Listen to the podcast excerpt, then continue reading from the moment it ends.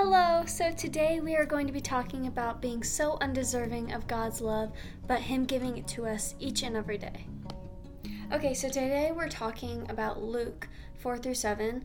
Um, and to just give some context to this, Jesus is preaching in this town of Capernaum. And um, in this town, there's a servant that is very high up, and everyone knows of his amazing works. Um, and so this servant sends out some elders to go talk to Jesus and like get him healed, right?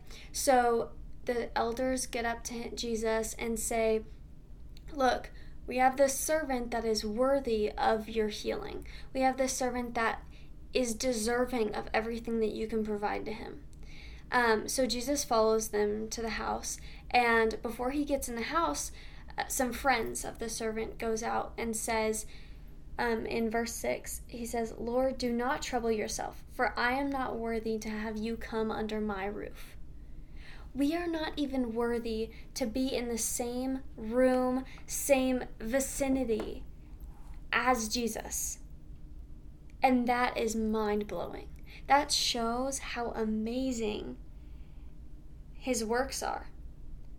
True faith is knowing that we should never have full faith in ourselves. Because directly after this, Jesus says, I tell you, not even in Israel have I found such faith. Jesus takes a step back and says, like, this person knows that everything that I do, man cannot deserve. Man cannot even try to deserve every all the healing, everything that Jesus provides.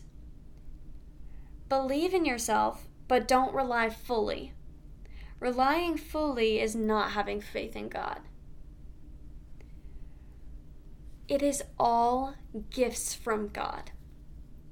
We are not even worthy to have Him stand in our house to heal someone. So just remember that it is all gifts. So we're going to turn to Romans 5 6 through 7. In this, it says, For a while we were still weak. At the right time, Christ died for the ungodly. For one will scarcely die for a righteous person, though perhaps for a good person one would dare even to die. We are weak. We are insanely weak. But God doesn't care. He loves us each and every day, while each and every day we continue to sin. We continue to go against His word and just make ourselves even more weak than we were before. But He is not weak. We are able to be loved because of Him, not because we are worthy of it or we do enough to deserve the love it is because he loves the weak, and we are the weak. Even though you might get in so many arguments, or you might be rude to this person, or even if you're nice to that person, you will always be invited to the table. You will always be invited into the love of God forever and ever, even though you have sinned so many times and you continue to sin. We could not work without God. We could not function without God because the weak cannot function without a strong leader, a strong person behind us. And God is that for us. We're going to go back to Luke 3:16. So, um, in this verse, John is baptizing people right? And everyone thinks that John is worthy, like, of baptizing people, and John is saving all these people. And John could let everyone go, and, like, everyone could think this forever and ever. But he has more respect than that. He knows the creator and the ruler of everything. And so he wants to let them know that it is not him baptizing people.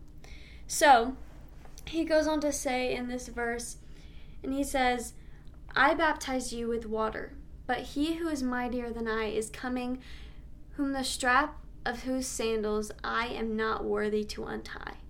I, he will baptize you with the Holy Spirit and fire. We aren't even worthy to untie his sandal. Imagine that. Like, I don't think that we realize or we are even put in the perspective of how how undeserving we are of everything. Like everything in this world is a gift from God. Even if it doesn't seem like a gift at some point, it will grow into a gift.